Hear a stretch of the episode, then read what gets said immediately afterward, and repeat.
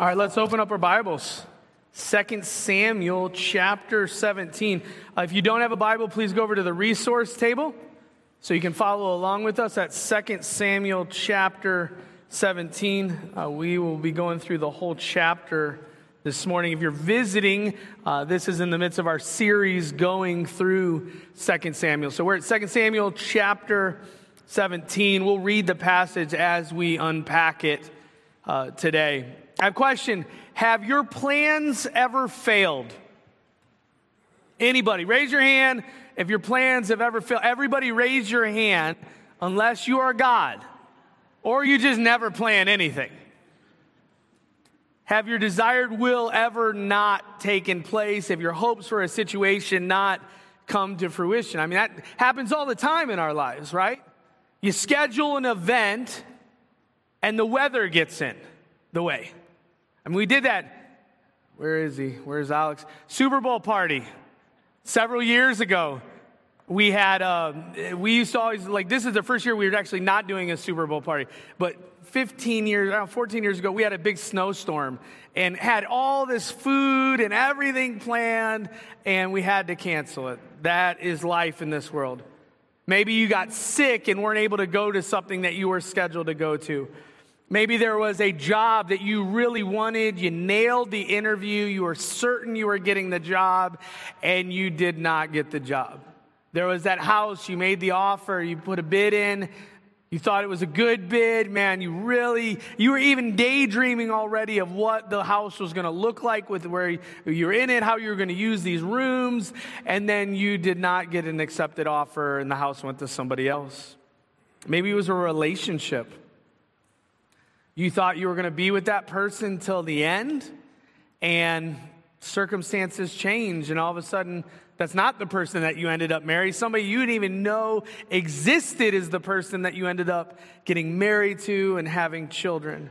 You see, life is filled with failed plans, crushed dreams, disappointments, obstacles galore. But here, here's the good news today in God's Word God's plans never fail. Say it with me. God's plans never fail. Even if it doesn't look it, even when everything seems to be hanging in the balance, we need to be reminded that God's sovereign hand is always at work and He's always prevailing. He is our unstoppable God.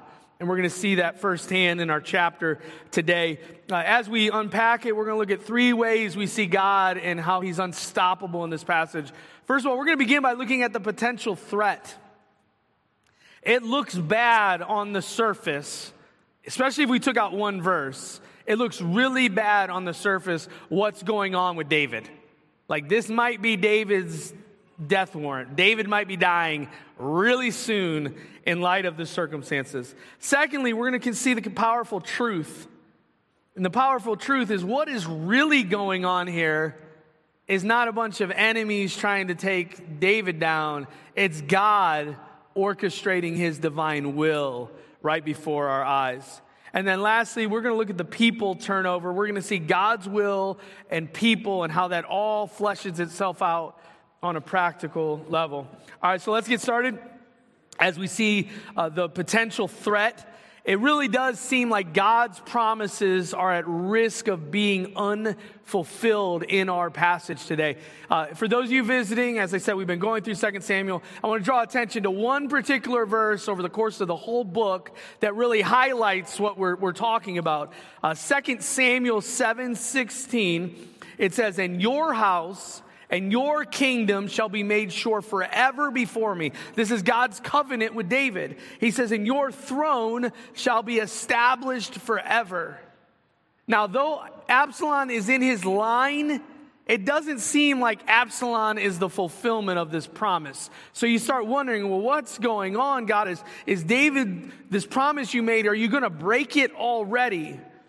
We just don't know what's going to happen, but we'll see shortly that God's promise is far from not being fulfilled.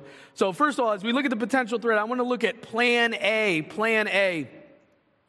Read with me verses 1 to 4.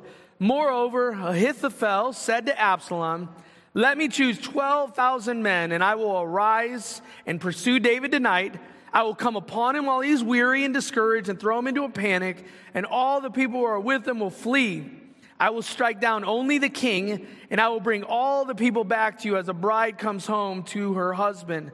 You seek the life of only one man, and all the people will be at peace. And the advice seemed right in the eyes of Absalom and all the elders of Israel. So here is Ahithophel's idea, and it is a good idea. We need to emphasize that. We need to acknowledge this is a really wise, crafty plan on his part. If you've ever watched boxing, if you ever watched mixed martial arts, any kind of a combat fighting sport, one of the things you never see happen hardly is if one opponent staggers the other opponent. So imagine you're in a boxing match and one person punches the guy and he gets hit and he puts his hands down. What does the other guy typically do?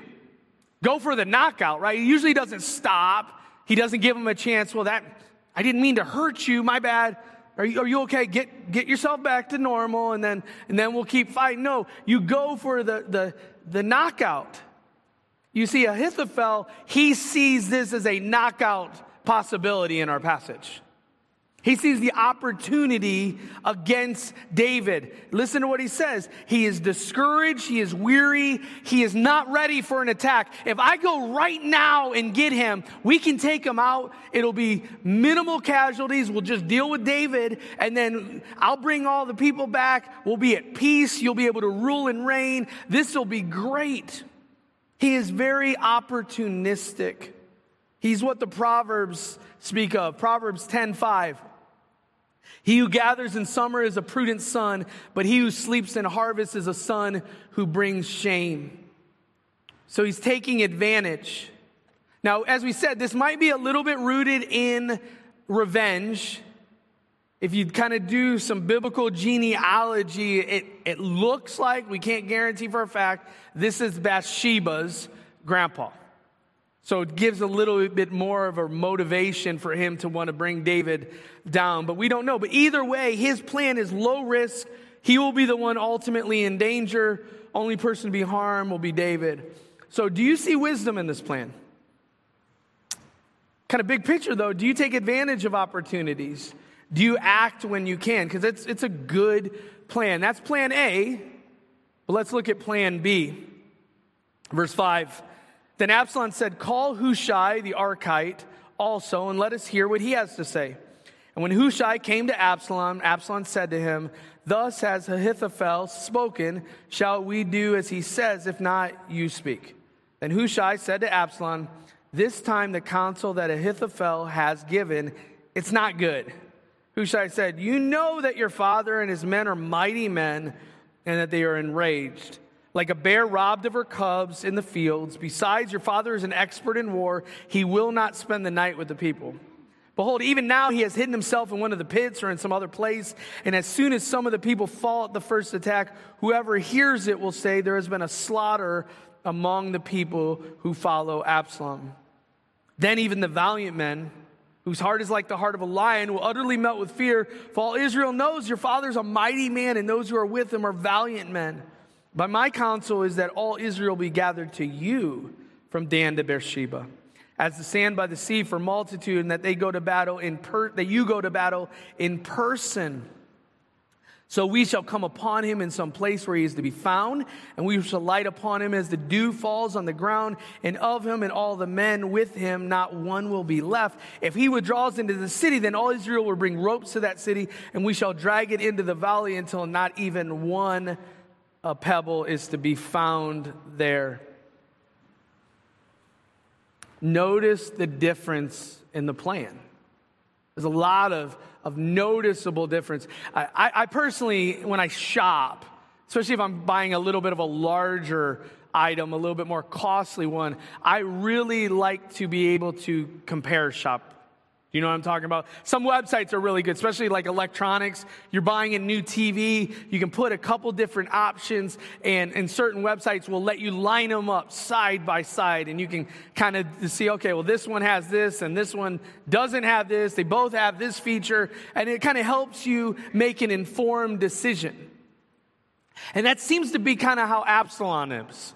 He, he wants an informed decision. He's like, all right, plan A, it's a good plan, but is there another plan? Is there an alternative plan when it comes to uh, this particular situation? And, and we see what it is. Notice some of the, the things that Hushai says in regards to this. Now, now, first of all, we need to remember you and I know a secret that nobody else knows, and that's what?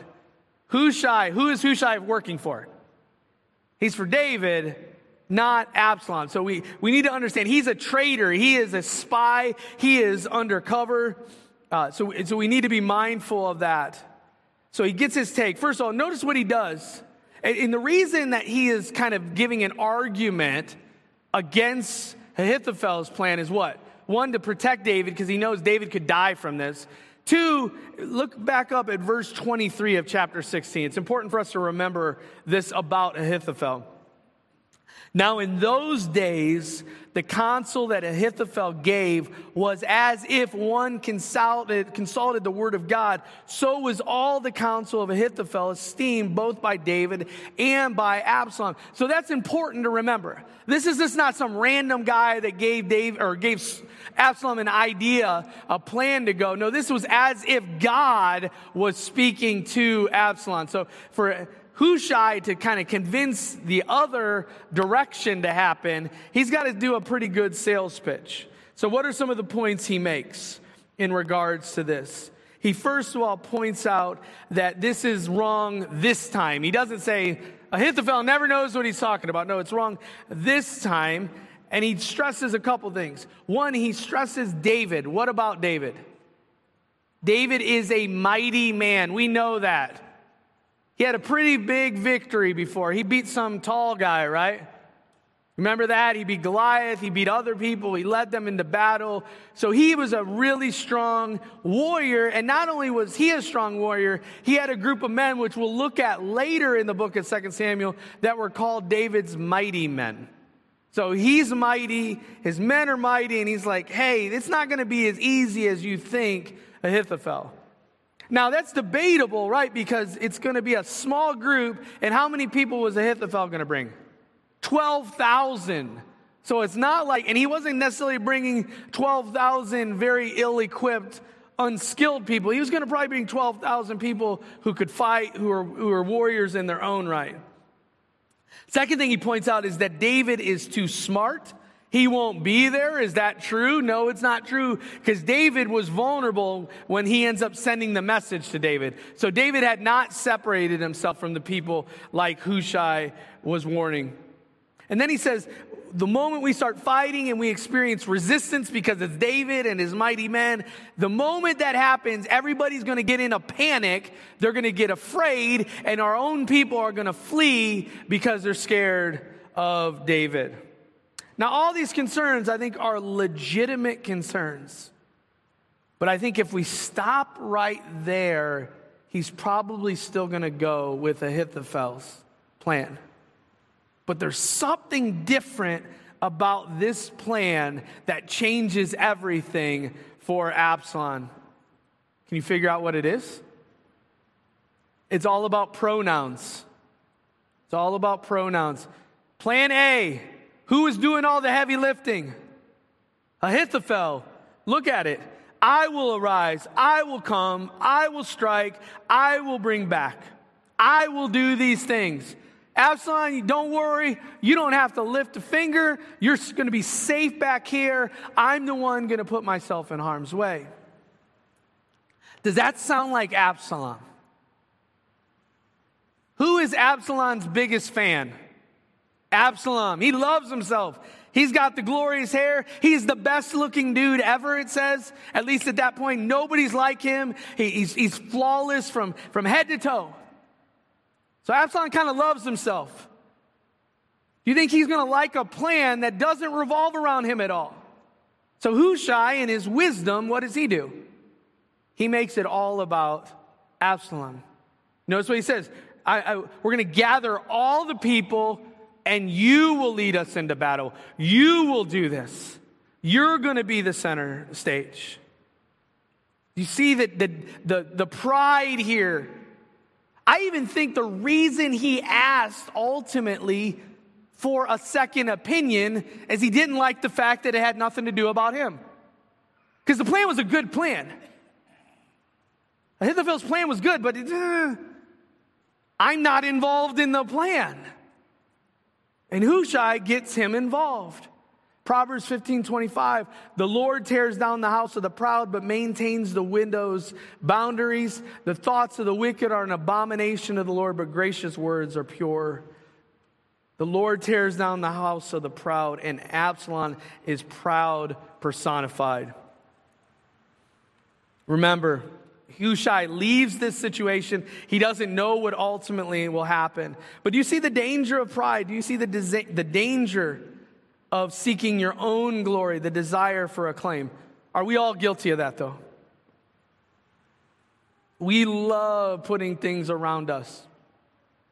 We love being the center of everything, and, and we see this with Absalom, and it's going to end up costing him his life.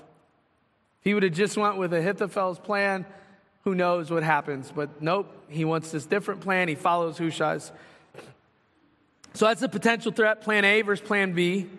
As we'll know, plan B is the one that prevails. Let's look at the powerful truth. In, in the powerful truth, I, I stopped just short of his verse 14 that God ordained these events. He's working out his will in this situation. So let's look at God's sovereign hand. Verse 14 it says, And Absalom and all the men of Israel said, The counsel of Hushai the Archite is better than the counsel of Ahithophel. For the Lord had ordained to defeat the good counsel of Ahithophel so that the Lord might bring harm upon Absalom. Friends, if we take that verse out of this chapter, everything going on seems like luck, chance, just happening. When you add that verse, it changes the whole perspective. Because often we don't see what's going on behind the scenes. I mean, I've, I've seen this often online where people have videotaped stuff at their home because they could not explain why something was being moved, why something was happening. Uh, a child was moving something in the house and they just couldn't figure it out. So the parents finally put a camera in the room and all of a sudden you started seeing what the kid was doing after hours. Another one, the woman kept waking up feeling like she was being suffocated. She watched video, it was her animal. It was her cat or her dog, like in the middle of the night, would sit on her face. She couldn't breathe. She'd wake up freaking out, and nothing was there. She watched the video. Kind of that invisible reality of what was happening. You see, God's sovereignty is often not visible to our eyes. It's not as, as obvious, you understand? It's not like where we see a physical form of God right there and he's talking and we hear an audible voice. A lot of the times when we see God at work, it is very, it's subtle. We don't know. Nobody in this passage has verse 14 to themselves. Nobody. Hushai doesn't, David doesn't, Absalom doesn't, Ahithophel doesn't. And yet God is working, He's purposing, He's ordaining, He's planning. Proverbs 16:33 says the lot is cast into the lap but its every decision is from the Lord. So where do we see God working in this passage? One, Hushai. Remember, God, uh, David had prayed for, for Ahithophel's counsel to be thwarted. And immediately after that, Hushai came up. So Hushai is an answer to prayer. Hushai is the one that is led by the Spirit of God to come up with this alternative plan. But we not only see God at work in Hushai, we see God at work in who? Absalom. That Absalom, when he had that decision to make, he could have went with plan A, but yet he goes with plan B. Who ultimately made that decision? God did through Absalom. Acts 6, 4, 27, he talks about gathering together your holy servant Jesus to do whatever God's hand and God's plan had predestined to take place. So everybody was culpable for crucifying Christ, but ultimately, what were they doing? They were carrying out God's plan and God's purpose. I think for you and I, that is a reminder that God works through the mundane, unimportant details of our lives. No matter the situation, He's at work, He's got a plan. Just imagine what happens if plan A happens? Does David die? Think about it. And not only David, let's say David dies, because we know ultimately it's going to go through the, the, the line uh, of, of, of Solomon and, oh, do you think Absalom would have kept him around for the long haul? No. He would have not only killed David, he would have killed any potential threat to the throne. But that's how God works. He's working through those details. Well, can you testify to God's sovereign hand in your life? Is God at work in your life today? Think about it. Look back at your life. I mean, I'm amazed at God's providence in my life over the years. Even when, as we're, we've been at the Y for going over 16 years. When we ended up at the Y, we were at the mill and like circumstances happened. My friend happened to be in North Carolina, and in North Carolina, all the churches, all the Ys had churches associated. At no point when I was looking did I ever consider looking at a YMCA to bring the church to. And yet, my friend being in North Carolina resulted in me checking out Ys. I mean, I think we could all testify all these like random details that don't seem to matter, but they matter in God's plans. Find comfort in that. Even in your own life right now, as you're looking at your circumstances, God is at work.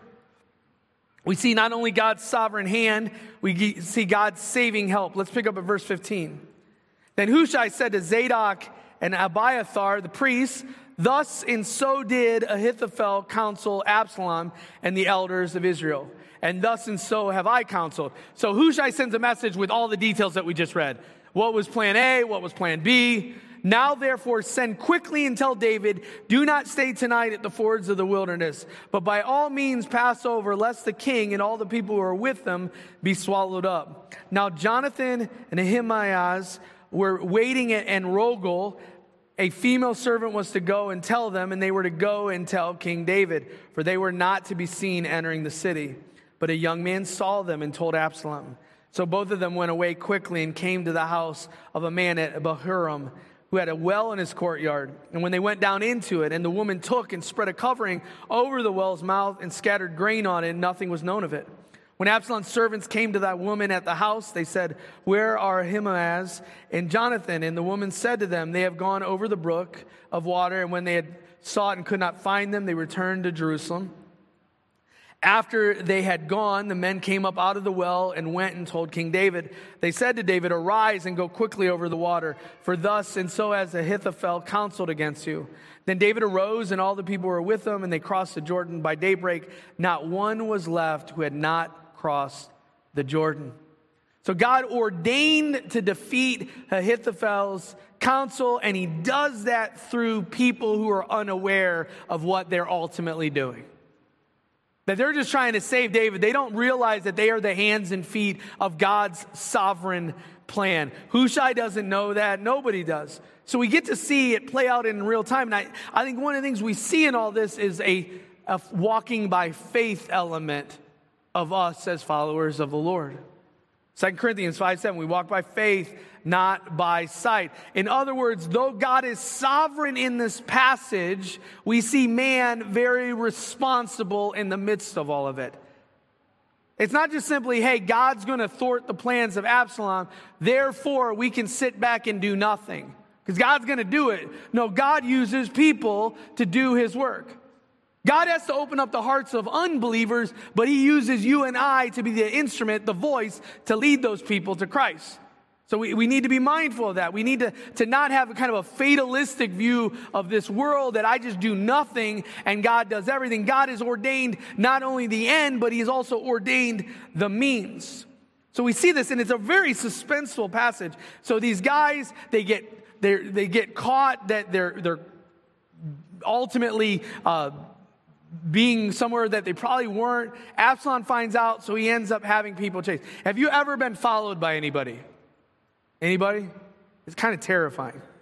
I remember when I was overseas and it was on spring break and I was passing out Bibles and I got kicked off a college university and I had to go several miles and I had to ride on uh, public transportation and I didn't speak the language and I, it was James Bond. It was because I was convinced everybody was following me.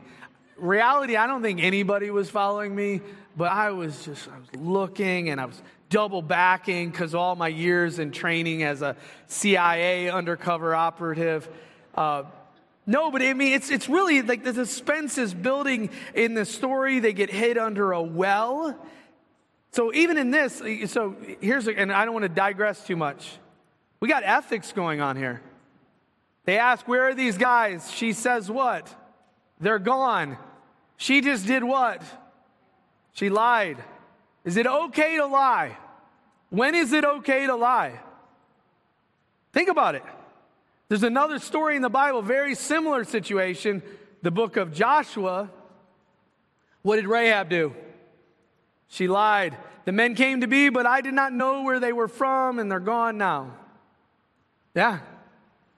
I'm not going to give you an answer on that. So just wanted to throw that out there. Bible doesn't comment on it. I think let's trend towards telling the truth. I think pretty much most, if not all the time, we, we, were, we were ethical in our dealings with people. But even in the midst of her lying, God is still doing what? He's carrying out his plans, carrying out his will. Or are you walking out in faith today? Are you a man or woman of integrity? Do you see God work in real time, real life? And do you see it's, it's messy? I mean, that's one of the beauties of the Bible and stories in the Bible. This is real life, and God doesn't work out all the details for us to, work, to understand it. I mean, she straight up lies, and you know what? That lie ends up saving these people's life because they, in turn, are able to go to David and save David's life. So we see the potential threat, we see the powerful truth of God's sovereign hand and help. Well, let's consider the people involved. First of all, we see what it looks like being on the wrong side. So we need to remember what he said in verse 14. The Lord had ordained to defeat the good counsel of Ahithophel so that, listen to this, because this is important, because I think a lot of us, we don't have this in our theology, so that the Lord might bring harm upon Absalom that the Lord might bring judgment, that the Lord, the Lord might bring uh, difficulties on Absalom. So that's part of God's plan is sometimes to punish, sometimes to bring suffering towards people. And then we go down to verse 23. It says, When Ahithophel saw that his counsel was not followed, he saddled his donkey, he went off home to his own city, he set his house in order, and hanged himself and he died and was buried in the tomb of his father. First of all, it seems like a really wild overreaction. We've seen that there are overreactions in 2 Samuel already. We remember Absalom, uh, he wasn't getting any response from Joab, so what did he do? I'll burn his field down. That'll get his attention. And in this one, it seems in the, in the, in the immediate, seems kind of ridiculous, right? Ahithophel, he always goes with your counsel. One time he doesn't go with it. You kill yourself? I mean, it seems like an overreact. It seems like uh, the, the person at work that doesn't get their way and immediately they quit. Or the kid in the playground, they, they start playing the game without him and he goes and takes his ball and walks off. Like, why, why did he do that? But that's not what's going on here. And we need to understand that. Ahithophel actually really is on to something. And what he's on to is this that he knows that this choice made by Absalom is going to ruin Absalom. He knows that David is ended up prevailing in this. David's going to be coming back as king. And what have I become to David? I've become a traitor and I'm going to be dealt with. He knew that. He was, he was painfully aware. And as a result, he took the, the, the path of what Saul did. Do you remember Saul? Saul was, was, was dying and he ends up falling on his sword, kills himself so that they won't be able to do anything to him once they come back. It's very much a, a Judas betrayal moment that he knows there's going to be consequences. And we need to understand that. That God is a God who judges. We love saying God is a God of love, but He's also a God of justice. I mean, part of his, his, his coming is to, to redeem, to save, to, to allow us to be with him for all eternity. But on the flip side of that glorious truth, it means those people that don't trust in Christ will not experience that, and they will experience wrath and condemnation in hell for all eternity. Both things are true. God's going to save David, and he's going to judge and punish Absalom. Revelation 20, verse 12. And the dead were judged by what was written in the books according to what they done, have done. And I think what we see in this is a glimpse of what happens to those who oppose God. We need to acknowledge that. We need to believe that. Friends, there are some here who don't know Jesus, sitting here right now, listening to this. And there are two types of people. You know Christ or you don't know Christ. You are justified, you have a right standing before God, heaven is awaiting you, or you are still in your sin, you still are under the wrath and condemnation of God, and you will be punished for all eternity for your opposition, for your unbelief, for your sin. It's those are the two options. So I encourage you, I, I, I, plead with you to take heed to this warning because it is a real warning of what really will happen to those who oppose. I do want to say a brief word on suicide.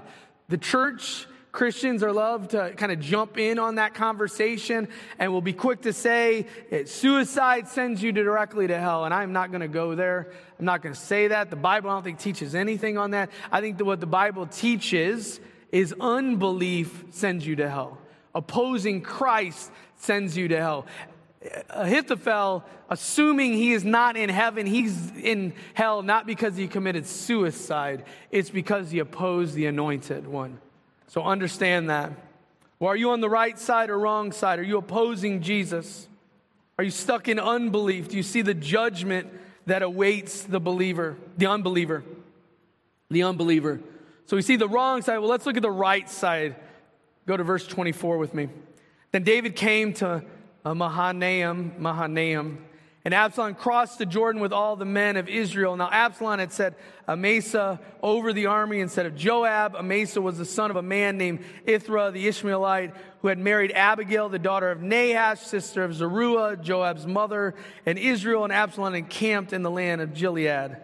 When David came to Mahanaim, Shobi, the son of Nahash from Rabbah of the Ammonites, and Machir, the son of Ammiel from Lo-debar, and Barzillai, the Gileadite from Rogelim, brought beds, basins, and earth vessels, wheat, barley, flour, parched grain, beans and lentils, honey and curds, and sheep and cheese from the herd. For David and the men and the people who were with him were there to eat for they said that people are hungry and weary and thirsty in the wilderness. So, first of all, that place, it has a, a significant place in redemptive history. Genesis 32, Mahanaim. Uh, Jacob was there. He went on his way, and the angel of God met him. And when Jacob saw them, he said, This is God's camp. So he called it the name Mahanaim. So, isn't it fitting that David, in the midst of, of a battle that's going to be taking place in the midst of his son trying to kill him, that God's camp would be where he would end up. It was that reminder to him. It was a source of, of, encouragement that God was going to be with him. But not only God, notice all the people, all the faces. New York City, we commonly call that the melting pot of America. Why is that? Because there is massive diversity in that city. 8 million people with over 800 languages spoken. Think of that. And I think what we start seeing, even in these passages, is the diversity of whose God's side is. They're all over the place. We got, we got foreigners, we got uh, the ethnic Jews, we've got Joab, seems to be back on the scene. We got a guy from Machir, from Lo-debar. That's where Mephibosheth was, so there's a connection there. And I think what we see in the midst of all of this is a bunch of nobodies being used by God. I remember Tony Evans, he said, Nobody's telling everybody about a somebody. And I think there's diversity, but not only diversity, that you and I play a part. God uses people to protect, to support his people. Everyone plays a part. I think one of my concerns pastorally as we grow as a church in numbers is I, am so afraid that somehow we'll start losing that. That people will feel like they can just show up on Sunday and be a spectator, and we'll see you next week. Part of the reason we're bringing on the two elder candidates is we want to really be in your lives. And one of the ways we want to be in your lives is we want you to be participating. Yeah, Andy and I are, are, the paid guys, but that doesn't mean we do all the work. We want you to come alongside. We want you to use your gifts, your abilities, your passions. That this is a this is a group project. This is a family affair. This is a community outreach that we do as a church, and we see this here. It's amazing. All these different people are being used by God. Revelation 7 9, that's what we have to look forward to. A great multitude that no one could number from every tribe and tongue and nation were standing before the throne and before the Lamb. One, are you on the right side? You see how privileged you are to be God's instrument? Are you grateful for God's use of others in your life? Are you excited about the world? Are you excited about eternity? I mean, one of the reasons we're supportive of, of international uh, missions and why we're going to be doing something over in, in the Europe and Middle East area is because we believe that God wants people from every ty- tribe and tongue and nation. I have a lot of random paranoias and fears. Not going to go through all of them right now with you, but there's one specifically at my house that I worry about all the time and it has to do with my sump pump. So I have a basement. Previous house did not have a basement, never worried about flooding in my crawl space. Didn't care. Didn't care, didn't care. However, one point I was living at my in laws and the sump pump didn't work and there was a flood. And I remember the pain of cleaning out their basement and carrying out heavy, wet carpet. So eh, that has left an impressionable mark on me. So with my sump pump, I am always worried it's not working, even when it's working. So I even I have I have my sump. I have a backup sump on a battery. So even if the one stops, the other doesn't. And sure enough, my other one stopped this past year. Had to replace it. Still had the battery one. So anytime it rains now, I run downstairs, I look, I'll even take my socks off because they have carpet in the basement. I was like, oh, not wet, we're good. When we come back from any kind of vacation or away, very first thing I do is go downstairs. I pray as I'm walking down the steps, Lord, please let the sump pump. And it's like, it's working. It, it, it works. It, it, I've got lights on. It shows it's working, but it's not always running because it only runs when it's got to do what? Pump out the water. But like, I want it to run 24 7. That gives me peace of mind that it's working. That's not how it works. I think sometimes you and I, we view God like our sump pump. We're not sure that He's working. We don't see Him working. We don't hear Him working. And we start doubting. We start panicking. We start getting anxious, like, oh no, like, where is God? And guess what? He's there, he's still there. He was there like he was yesterday, now he's gonna be tomorrow. He is there. When our plans fail, when dreams are crushed, when we experience disappointment one after another, when obstacles arise, we ask if he's working, and here's the answer yes. Even when everything seems to be hanging in the balance, we need to be reminded that God's sovereign hand is at work and prevailing. So if there's opposition towards the church, if there's opposition uh, towards Christian principles in our culture, God is still at work. If things are going great and all of a sudden we see revival and awakening take place in our country, God is still at work. His plans never fail. Say it with me. His plans never fail, even when it doesn't look like it. So I want you to look at your life right now. Because I think every single one of us here has some points of doubt, some points of unbelief. Maybe it's relationships, maybe it's finances, maybe it's health. You know what your place is right now. And you're looking at those places. You think about them when you go to bed, you think about it when you wake up, and you're like, oh God, I, I believe, help me in my unbelief, Lord. I want to encourage you. I want to challenge you. Friends, God is at work. We just need sight to see. We need hearts to believe. We need minds to understand. Even when it doesn't appear like it, God's at work. Let's pray. Father, we come before you right now and we pray like the one Father. I believe, but help us in our unbelief. I pray, God, for anybody here who is really struggling to believe, to trust in your providence, to trust in your sovereignty as they look out at the obstacles and difficulties in life. We pray, God, that you would help them to see, help them to know that you are at work. You always have and you always will. You work all things for the good of those who love you and are called according to your purpose. Help us to truly believe that. We ask in Jesus' name. Amen. Would you please stand as we respond through song?